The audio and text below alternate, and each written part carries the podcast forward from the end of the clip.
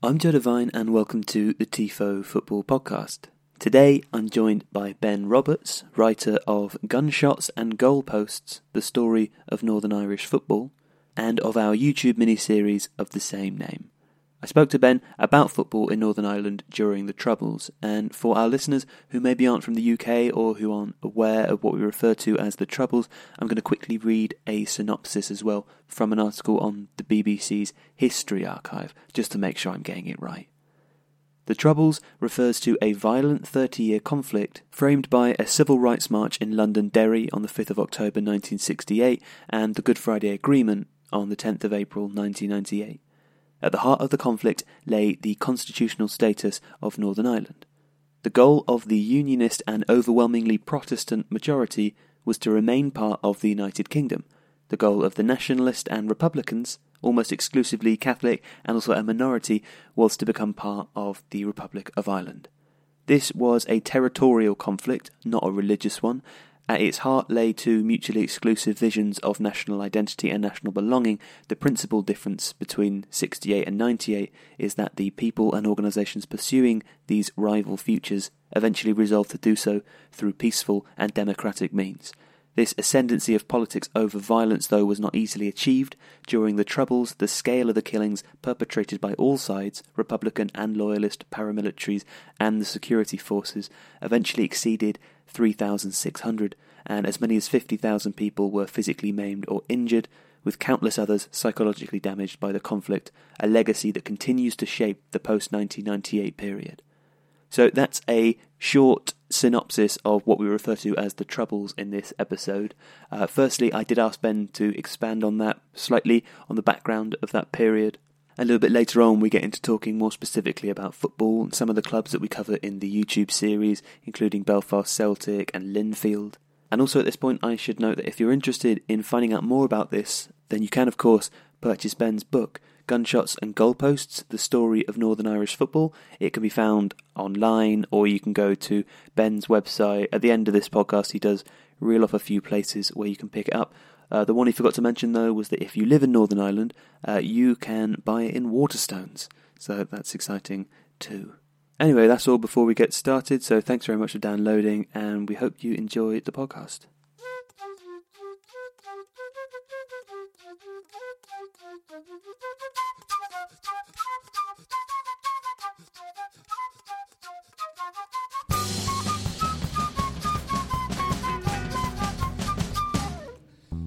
Ben, can you uh, first give us a brief history of the Troubles in Northern Ireland? Sure. So, what we refer to now as the Troubles um, kind of came around in the, the mid to late 60s. In the late 1910s and early 1920s, Belfast had had its its first Troubles, and, and they were known as the Troubles for for a little while. Um, but the, the modern day Troubles came about in.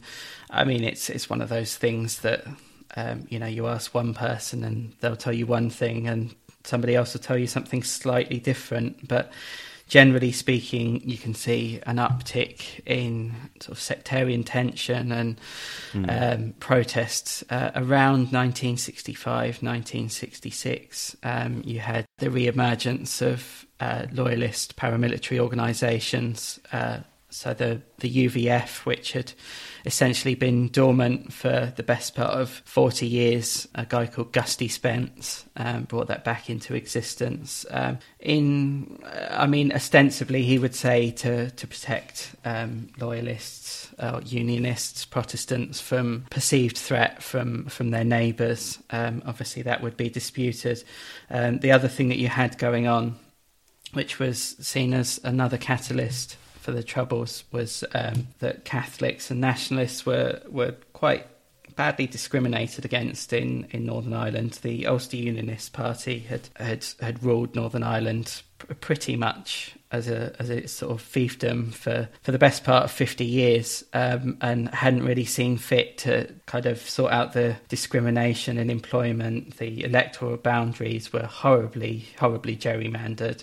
Um, mm. So majority Catholic districts and towns would have, you know, 10 unionist councillors and two Catholic councillors and and so on. So there, there hadn't been much of an effort to, to address that. Um, then the the, the, the Ulster Unionists um, then found themselves with a leader, um, Terence O'Neill, who wanted to do something about some of the worst excesses of this, um, and figures like um, Ian Paisley um, and to to and others to a certain extent didn't want this to to to change. Basically, um, they they they wanted that that the the situation as it had been for, for about fifty years to to stay the same, um, and so they they made sure that that Terence O'Neill and other reformers within the Ulster Unionist Party couldn't.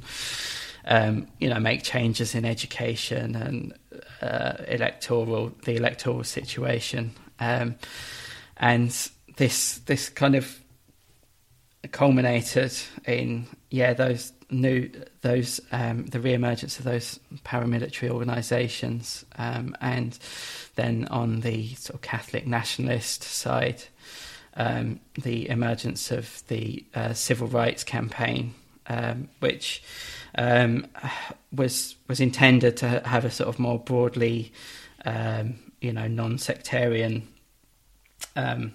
approach, mm. but but it ended up. Um, you know, being seen um, largely by Protestants as a as a as a sort of nationalist um, Republican thing. Um, uh, in in part because that's who was mostly supporting it, and and it was Catholics that were that were most um, discriminated against in the labour market. I mean, not that the labour market was a was a was a great um, place for, for working class Protestants either. Um, so uh, so that that kind of um, all fed into to this this growing sectarian situation, which which by sort of 1969, 1970 had had led to to rioting um, in in Belfast and Derry, um, and the the British government um, who.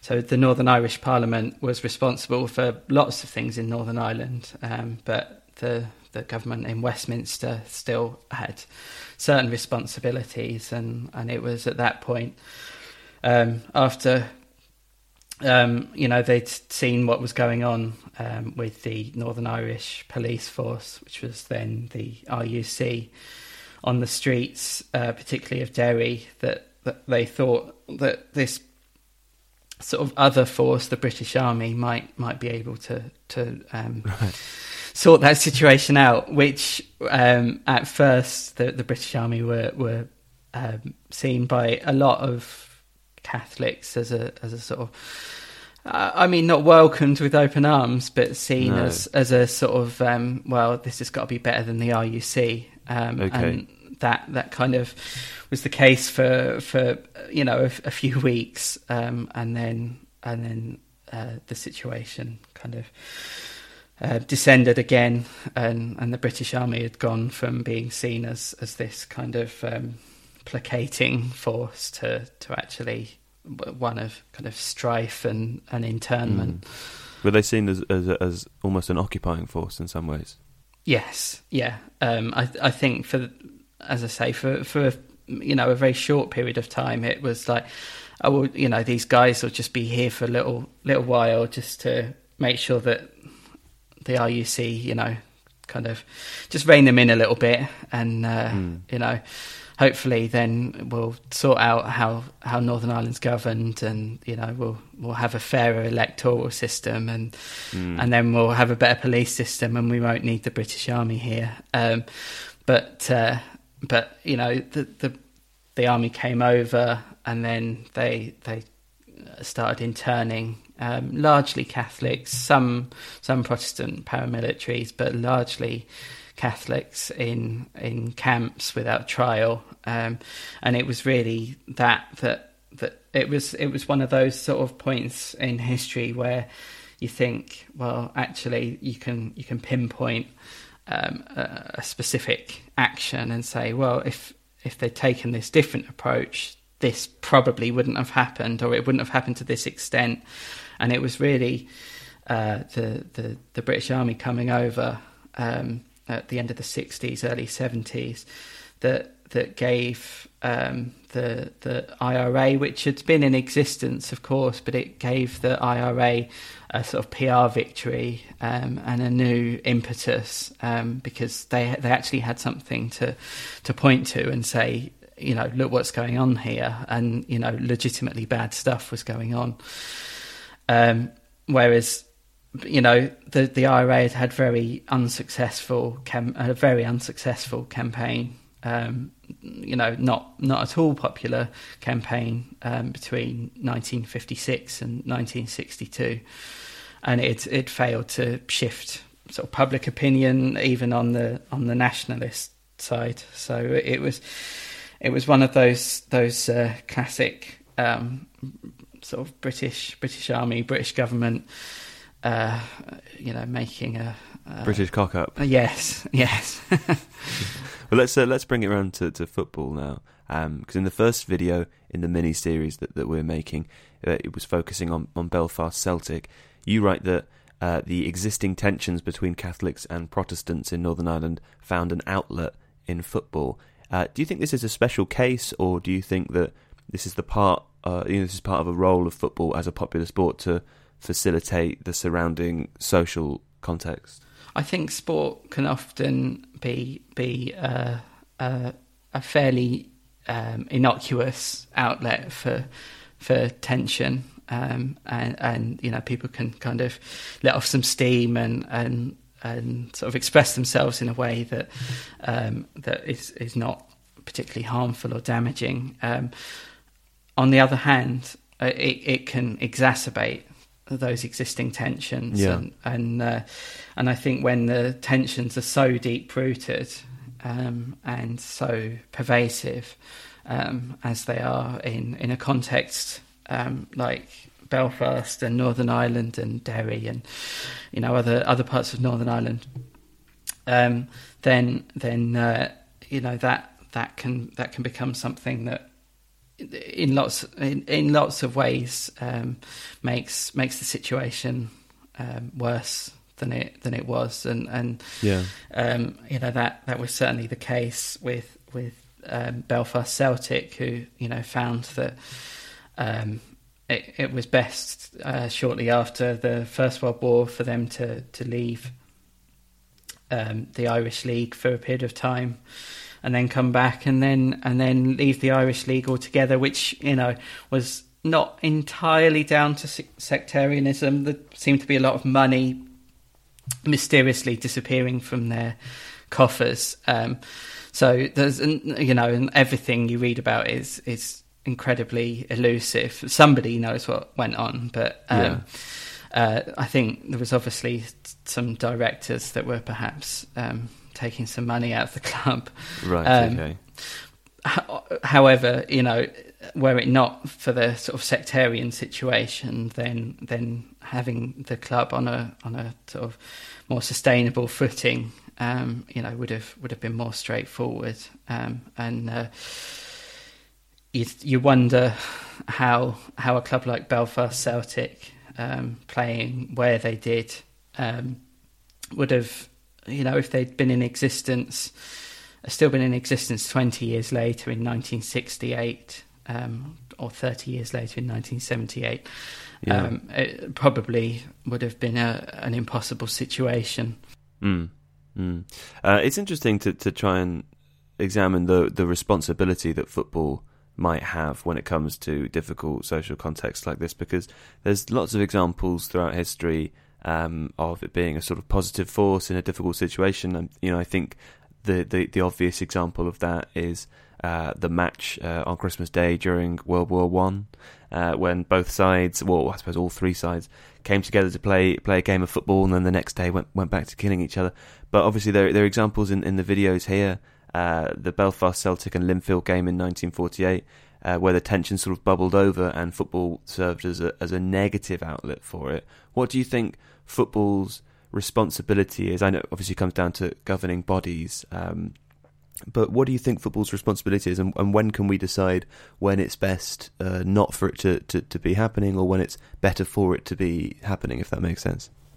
Yeah, I mean it's a tricky one um, because you know if if both teams want to play, then you feel who you know who is anybody else to tell them mm. um, that they they ought ought not to. And you you had a situation a bit later um, in Belfast where there was a what was then a, a sort of a fully amateur side rather than a, a semi-professional side as as um, as the rest of the clubs in Northern Ireland are um, by the name of Donegal Celtic, um, who another uh, more uh, recent club from West Belfast, who um, were were drawn to to play um, a uh, an, an, Irish Cup game um, in in the sort of early nineties, and uh, it was supposed it was supposed to be played at their own ground, um, but it was dictated by the RUC that they couldn't play at their own ground, and the players voted um, that they wanted to play the game.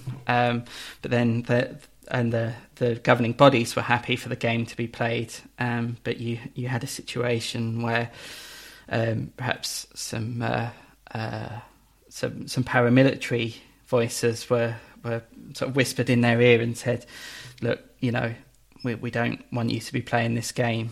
Uh, you know, we don't want.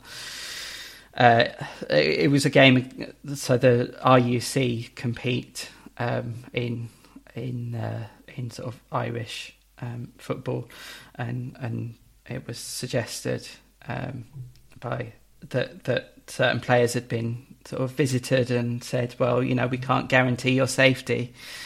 Um, you know, if you play this game, and then publicly um, from from the sort of Sinn Féin point of view, Gerry Adams had had basically said, you know, we can't um, we can't say that they shouldn't play this game, but but no nationalist and no Democrat should should be involved. So you you right. have all these competing um, voices. You know, even when the governing body says no, no, no, it's fine. This game can go ahead. We just you know it should be played here and not here because we can't police this bit very well. Mm. Um, then you had a situation, and one of those players who'd who'd uh, the the team took a vote, and I think it was like twenty three to one in the squad that that they should play it, and one of those players. Um, uh, a few years before had um, his his father um, had had been uh, I think killed by the RUC, and even he wanted to to, to play the game. Um, right. Yeah. So uh, you know you, you you had this very um, tricky situation where where you know you'd you'd have almost everybody in agreement that the game should should go ahead, but but then one one voice would would say actually no, we don't think it should go ahead. And, and because mm. the situation was so fraught, you know, just just that one that one piece um, being being taken out of the the sort of very complex jigsaw meant that that going ahead with, with games like that just, just wasn't wasn't viable. It must have been difficult for the players as well in, in those cases. And you know, there's the story of Jimmy Jones, which crops up in the Belfast Celtic video, um, being the last player from you know the safety of the tunnel at the end of the game between Belfast Celtic and Linfield, and being attacked by a sort of riotous crowd and having his leg broken. Um, you mentioned in, in the video that he was a, a Protestant playing for uh, a team that would be more closely associated with with Catholic uh, nationalism. And so I think it, it must be must have been very difficult for, for footballers if they you know purely if they wanted to, to play football to be surrounded uh, by this, I suppose, you know, swaying swaying of responsibility and power that they had no control over, and that they were subject to, like everybody else in in Northern Northern Ireland at the time. Yeah, and and that's why, particularly after the Second World War, um, you didn't have too many examples of players playing for for a club from the opposite side of the tracks, if you like. Yeah. It'd been a bit more commonplace um, between the First and Second World Wars, so you did have uh, a few Catholics that were involved uh, with Linfield. Um, you know that Linfield in the early 90s, um, under a certain amount of pressure, produced a, a list of Catholics who'd played or been involved with Linfield throughout their history um, thinking about 1992, and, and throughout their history, they, there was about 70 such names, um, but almost all of them uh, were from before the Second World War.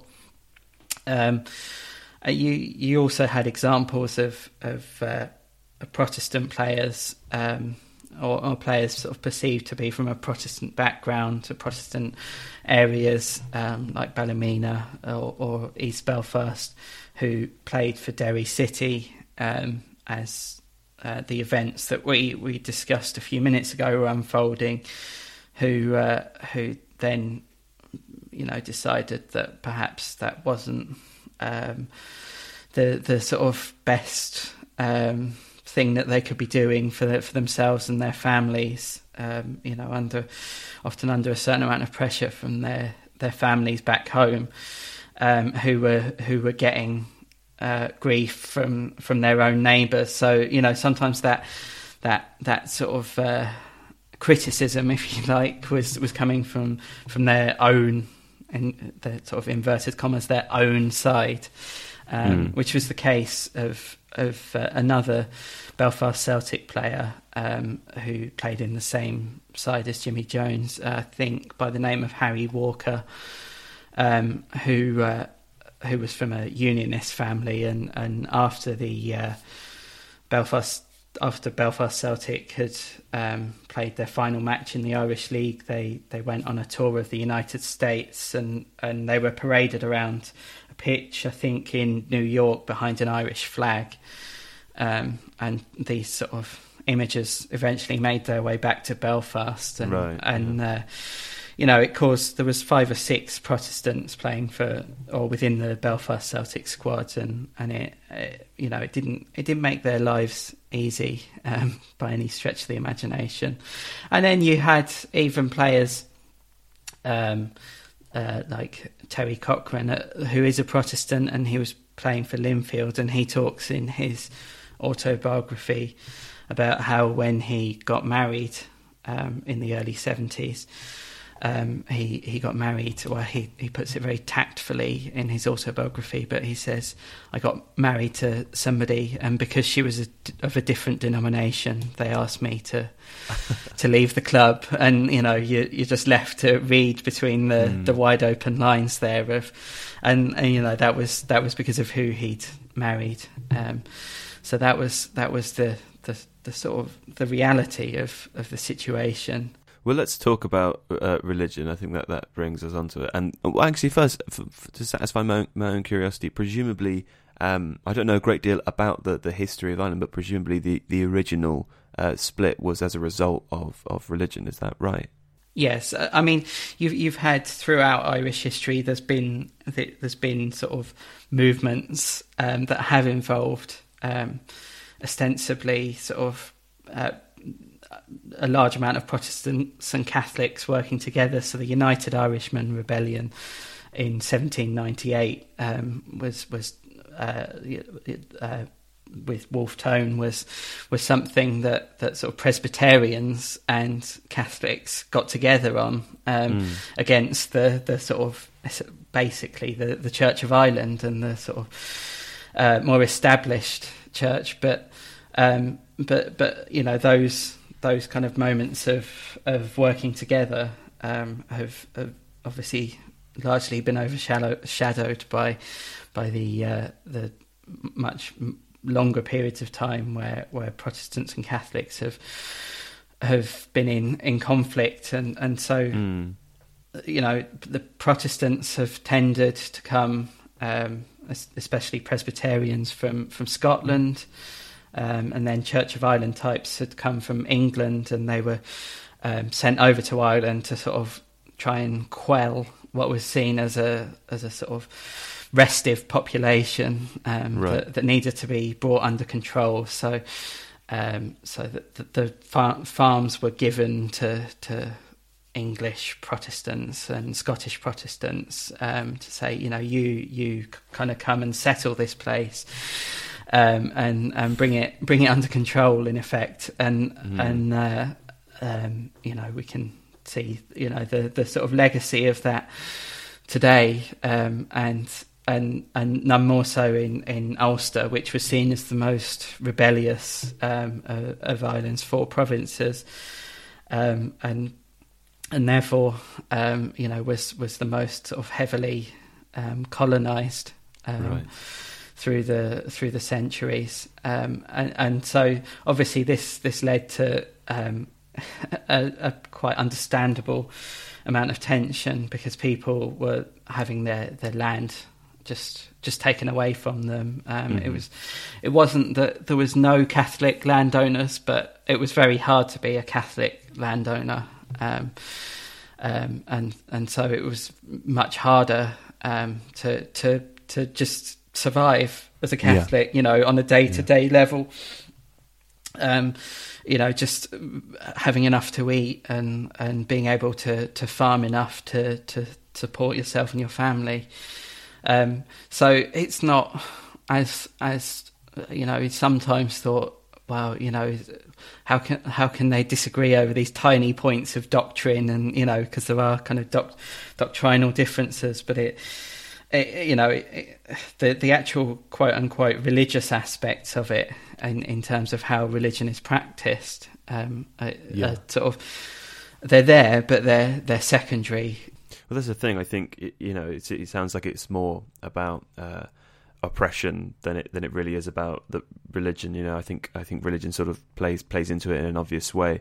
Um, but veering away from from football slightly for a moment, um, I remember having a, a conversation with a friend of mine who uh, visited Belfast for the first time this year, and uh, his take on it was was very interesting. He'd um, you know made an effort to sort of wander around the city, uh, walk into scary looking pubs, and talk to you know people fr- from I suppose uh, both sides of, of the coin. Um, and he, he recalled one conversation with uh, an older gentleman who was uh, was a Catholic and was uh, in a nationalist area.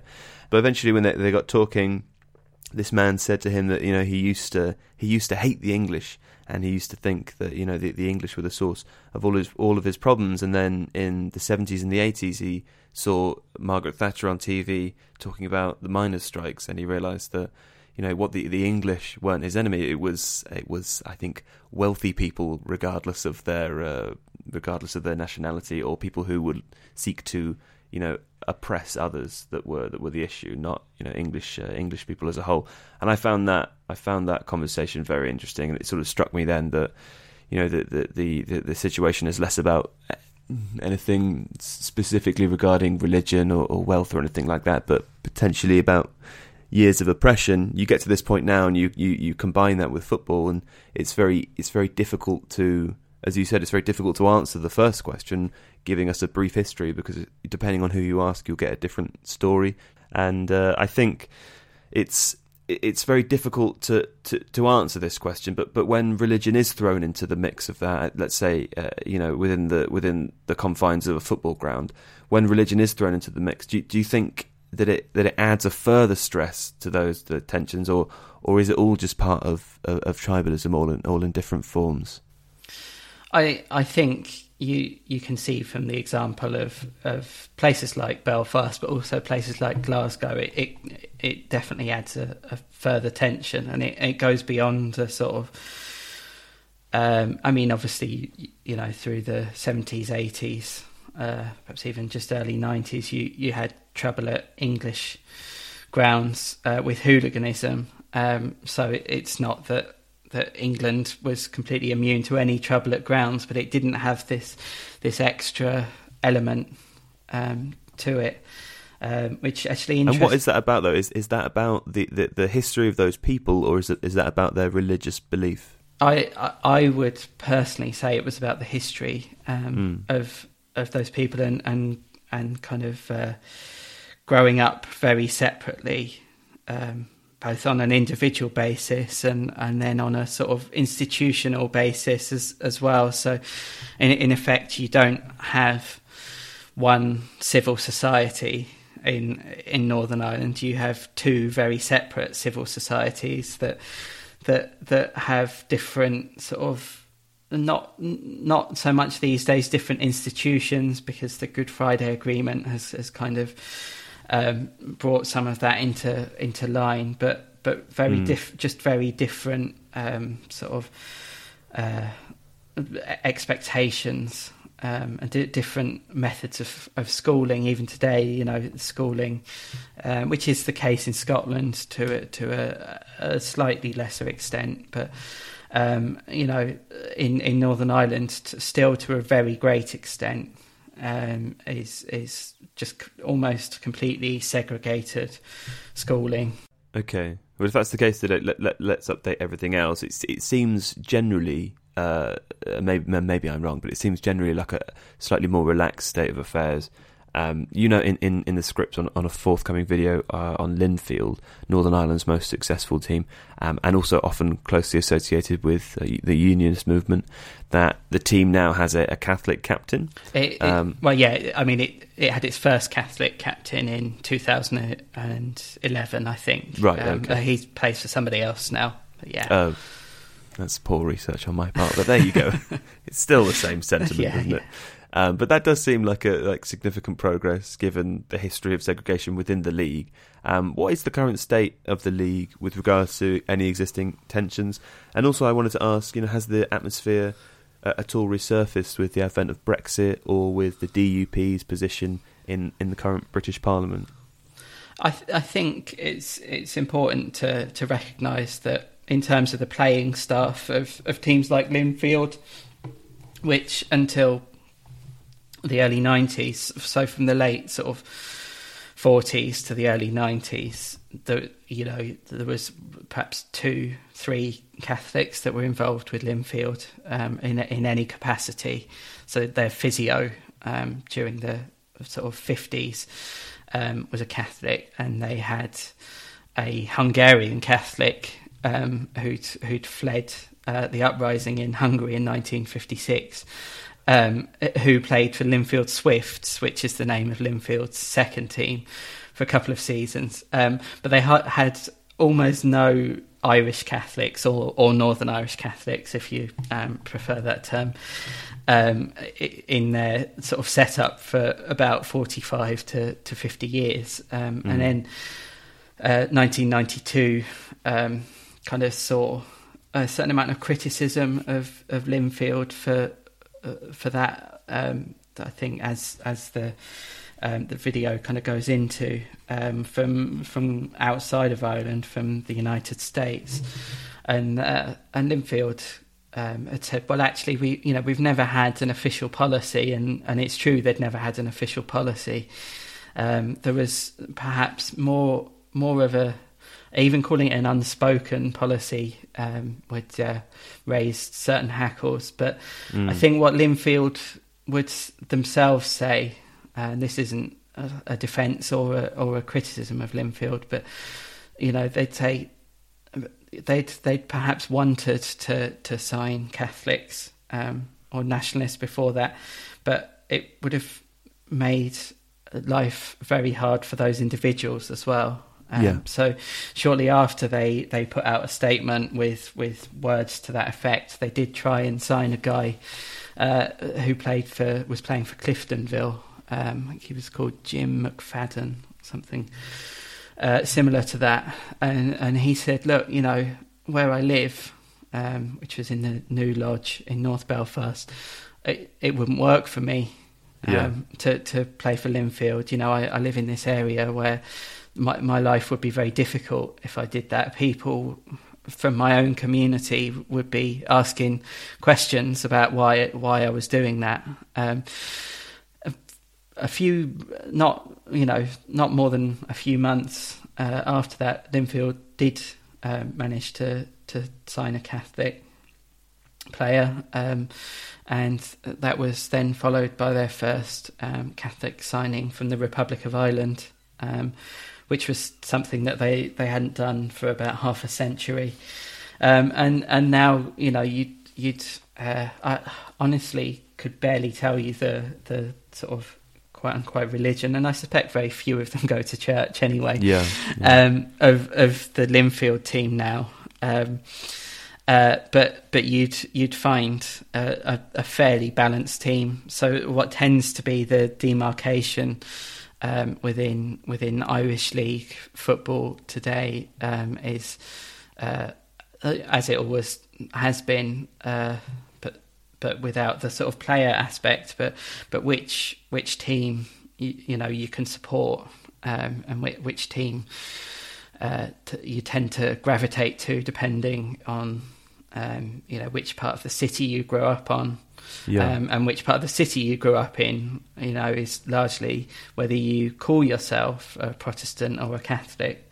Um, you know, whether you're practicing in in it, as a as a Protestant or a Catholic is is another question. But you know, Yeah. the, those words have have a slightly different and sort of elevated meaning um, in in Northern Ireland. And what about with uh, with Brexit going forwards and with uh, the Northern Irish Party, the DUP, now holding uh, a more significant position within the British Parliament? Has has that reignited any tension in the country? Well, uh, I mean, to, to paraphrase a quite famous Gerry Adams quote, it, it never went away, you know. Right. um, but uh, which he said about um, the IRA, which was one of his sort of more ill-conceived um, post Good Friday remarks. But um, you know th- that that kind of stuff has has never fully gone away. Um, Mhm. it, it's just become less pronounced and and, Yeah. and less sort of uh, egregious. Um, you know, pe- people who um, saw anything from the the um, sort of pre-qualifying Champions League um, game between Linfield and and uh, Celtic earlier Yeah. this year would have seen. It's not so much in the chanting anymore because you know with the with the chants, you know you, you, you're sort of putting yourself on that's a bit more of a a bit more of a limb, but it's kind of the banners that are that are hung up around the ground and that sort of thing that that can still, um, you know, there, there's still things that you would see at, at, at games uh, in in the Irish League that that you wouldn't see in in most English grounds or most Scottish grounds, um, and Yeah. you still got sort of situations where uh, you know when when uh, that that game at, at Windsor Park between Linfield and Glasgow Celtic had had finished. Uh, a, a Celtic player, uh, I think it was Leigh Griffiths, tried to go and tie a Celtic scarf to the the post at Windsor Park um, Yeah. because Glasgow Celtic were a sister club of Belfast Celtic, and obviously Mhm. came from that that same um,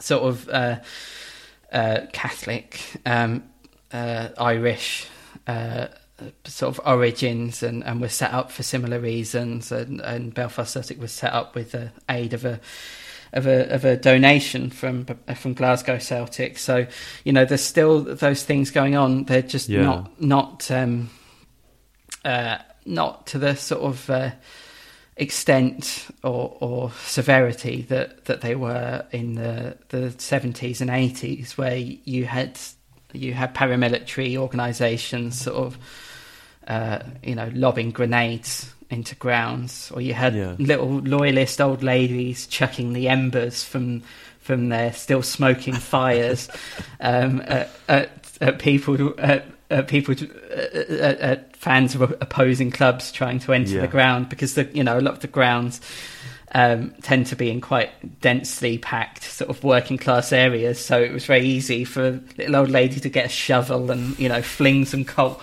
fling, fling some embers um, at some Cliftonville fans or or you know the other way round depending on where it was When you know. put it like that, Bennett, it all sounds like good, healthy fun. Well, yeah, I mean that that was was quite an uh, amusing uh, a tale to discover. Um, Probably not amusing if you were. Um, you I know, imagine not.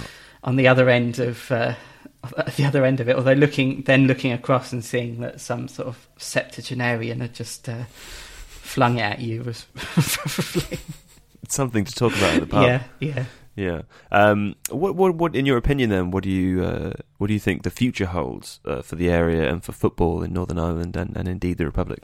Well, I, I think um, just to, I, I was going to just talk about the DUP, and I realised that I ended up talking about a bunch of old ladies, basically. but um, I hope that's so, not a, a, a clever joke. um, so the, uh, I mean, you know, you asked about Brexit and, and the DUP, and I honestly don't know what's going to happen with the Irish border and Brexit. I don't think anybody does. It seems Mm. virtually impossible to uh, you know, to to have any sort of customs. Or well, for, for any listeners who, who uh, sorry to interrupt, but for any listeners who, who aren't aware of, of, what's happened recently, Brexit, of course, I think most people will know that what that is. You know, as through the result of a referendum, uh, Britain has decided, uh, or the UK has decided to secede from the European Union.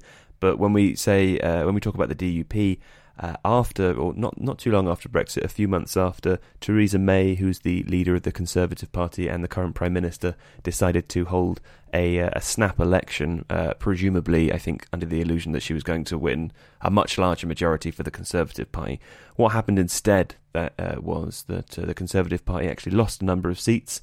Uh, the Labour Party won won a number, and the Conservatives uh, were a few seats short of holding a majority within the Commons, which would mean that they were more easily able to pass uh, laws that they would see fit without, you know, the assistance of other parties.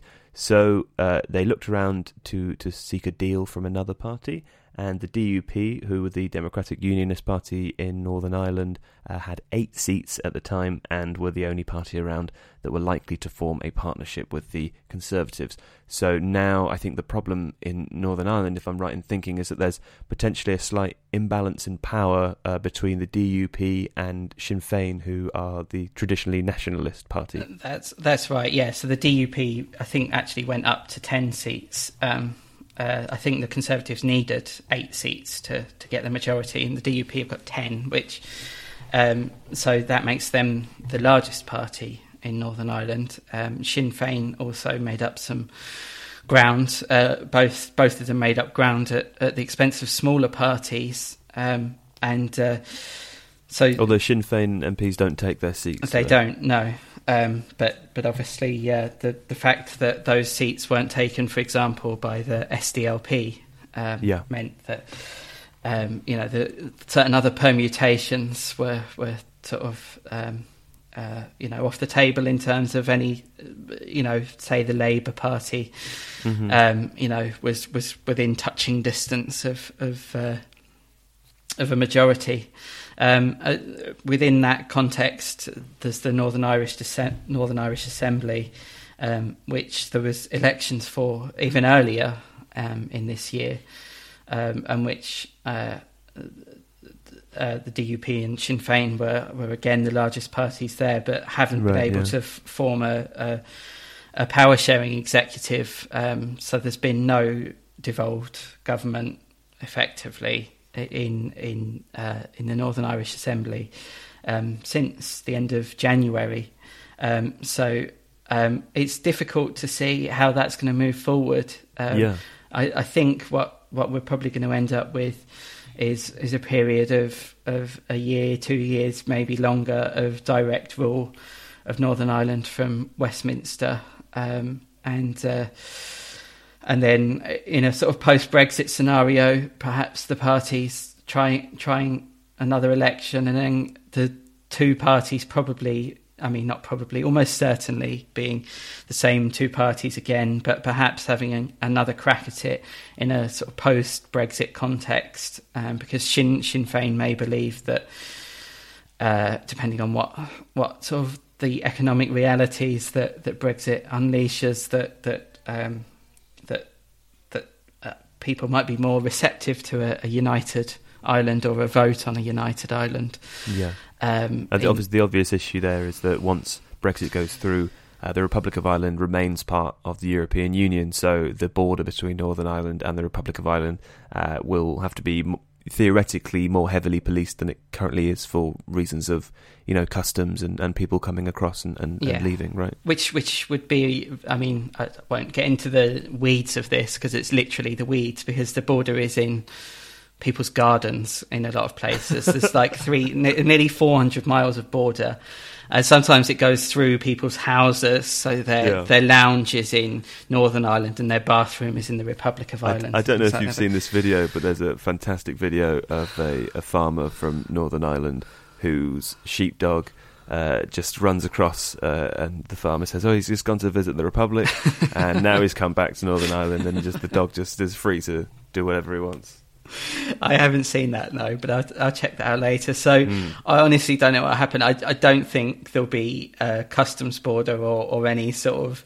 because it just can't work basically, Yeah. and and it would give give um, any sort of dissident Republican organisation a, a pretext to to wage some sort of campaign, um, because you know it's very easy to to feel like there's no borders when when both countries are within the European Union. Um, but if there was something, a physical manifestation of that, and if it took you, you know, a little while to cross it, you know, there's there's tens, if not hundreds of thousands of people who who work live on one side of the border and work on the other side of the border. Um, so, uh, um, you know, the next few years could could be tricky. Um, It's a bit of a nightmare, basically. Yes, yes. Yeah. I think uh, everybody who thought that we could have a vote on Brexit and that it wouldn't happen just thought, well, we're never going to have to sort stuff like this out because it's never going to happen.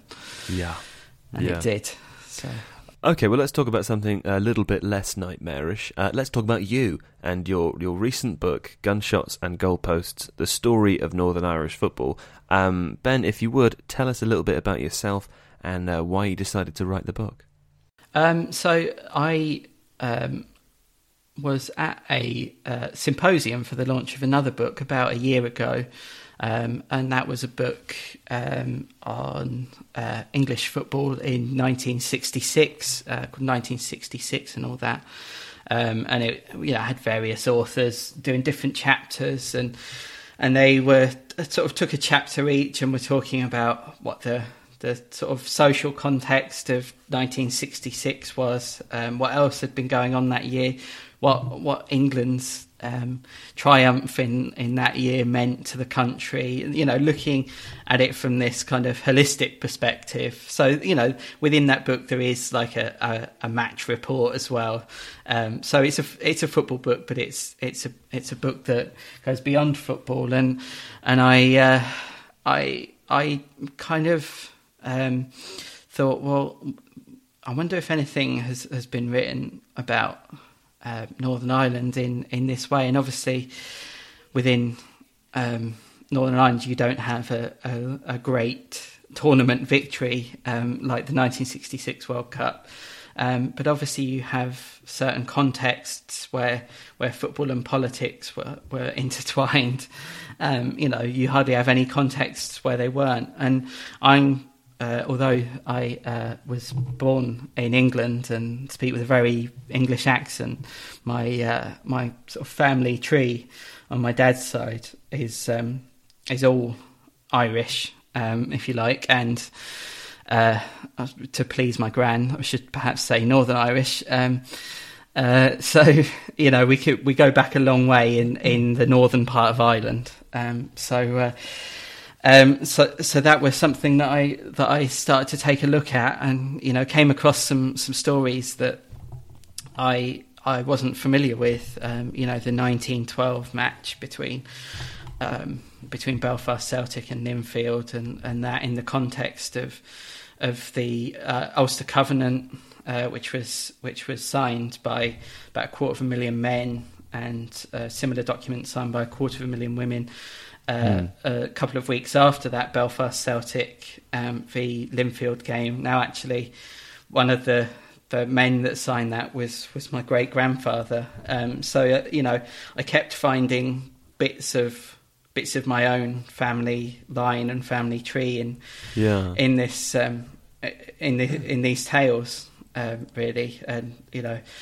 Some of the book touches on the links between the, the great shipbuilding yards of Harland and Wolff and Workman and Clark in Belfast, and they provided employment for for for so many until the sort of 60s and 70s, um, and you know a lot of the the players that came up around then um, as well, and and my great grandfather um, uh, w- was employed there as well. So it was it was a sort of as well as delving into Northern Irish footballing history and Irish history, um, Mm. it was it was diving into my own family tree. I came across a few a few old blokes who uh, played for Northern Ireland in the 30s um, with Wow. the surname Roberts that that can't be too distantly related to myself. So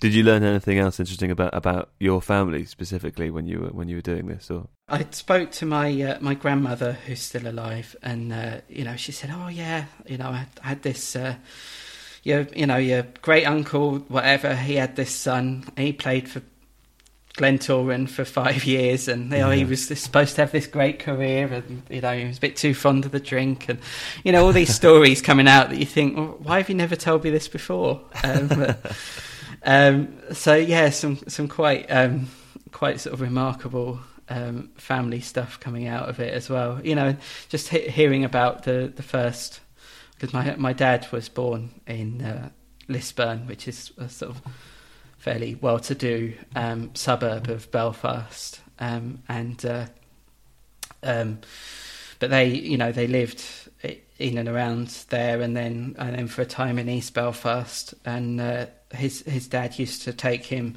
to uh, to watch a, a, team who are just a bit below the the top division uh, of the um, Irish um, league, Distillery, um, who played um, in in a, a, ground called Grosvenor Park in West Belfast, um, which uh, they don't play in any longer. They were bombed out of there during the Troubles, um, and they, they do play in Lisburn now. But uh, um, you know, just hearing my dad tell tell that story and and trying to work out why why his dad took him up up the Falls Road, which you know my dad's dad was a was a, a Protestant vicar, so you you wonder what. But then you know it was the early '60s, and although that was not um, not a, a, sort of normal time, it was it was a slightly more innocent time than than the mm. late '60s. So. Mm.